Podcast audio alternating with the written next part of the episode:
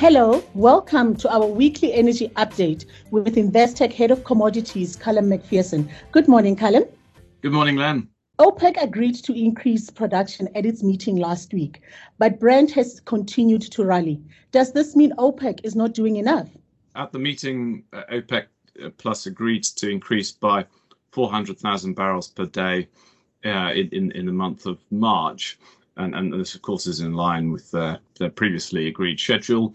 It's it's a, a decision they seem to have arrived at very quickly and uh, and easily. It doesn't seem to have been much, much debate about it, and it was pretty much as everybody expected. But um, th- there are two potential issues with this. One is the, the question as to whether this 400,000 barrels per day is enough of a monthly I- increment, uh, given that demand is coming back quickly. Uh, and, and the second thing is the issue that's even increasing at that rate. Some of its members, including Russia actually, are, are getting behind in meeting those those quotas. And, and the challenge here is that um, aviation, which of course is the last uh, sector of oil demand that is, has been, is significantly affected by COVID, uh, it is coming back, perhaps quicker than some, for example, the IEA might have expected. On top of that, we have this uh, surprise additional oil demand over the winter from very high gas prices, which led to some switching over to oil demand instead. And, and, and so we're starting the year in a position of, of uh, really historically low inventories. So, so there's definitely fundamental uh, pressure on, in, in the market that's helping to drive prices higher. Is there a danger that the rally is actually driven by speculators? Surprisingly, the uh, speculative long positions have remained pretty low. They're actually lower now than they were last summer when, when Brent was around 85. If you remember back to that time, there's a lot of talk about Brent going significantly higher then. Uh, possibly going to 100, uh, and of course that didn't happen. And and then in, in uh, towards the end of the year, Omicron came on the scene and was sort of back back to square one a little bit. Um, but this time there's a lot less hype. Um, the, the, the numbers reported from the exchanges show that speculative positions are actually, as I said, pretty low. Um, so there doesn't seem to be that speculative froth behind these these moves higher. It, it does seem to be driven by fundamentals.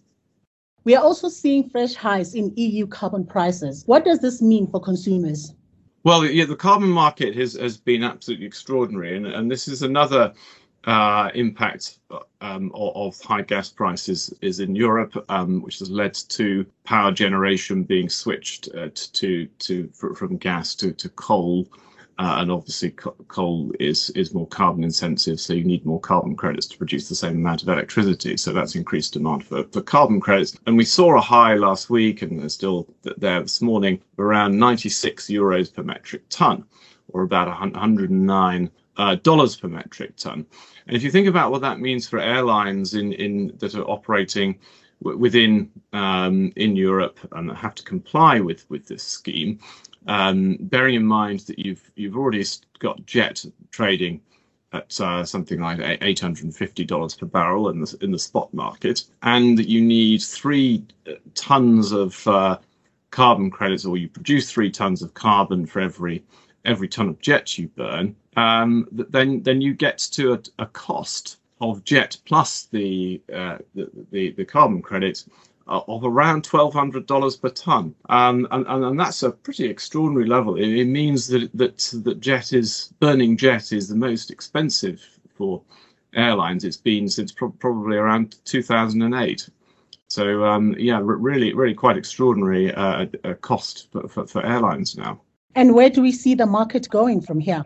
This uh, sort of $93 per level per barrel um, level for Brent, it's uh, right up against uh, a trendline resistance, which is formed by the by the peaks uh, along the way in the rally up of Brent um, throughout last year. So we may be at a point where it is a challenge for, for Brent to, to break higher. But if it does break higher, if it breaks through that that resistance and the kind of momentum that we've seen since the end of last year is, is able to continue, then it, it's really not crazy a crazy idea to, to see Brent actually trading up to $100 per barrel. It wouldn't look that uh, that much of an extension on the charts from from where we already are.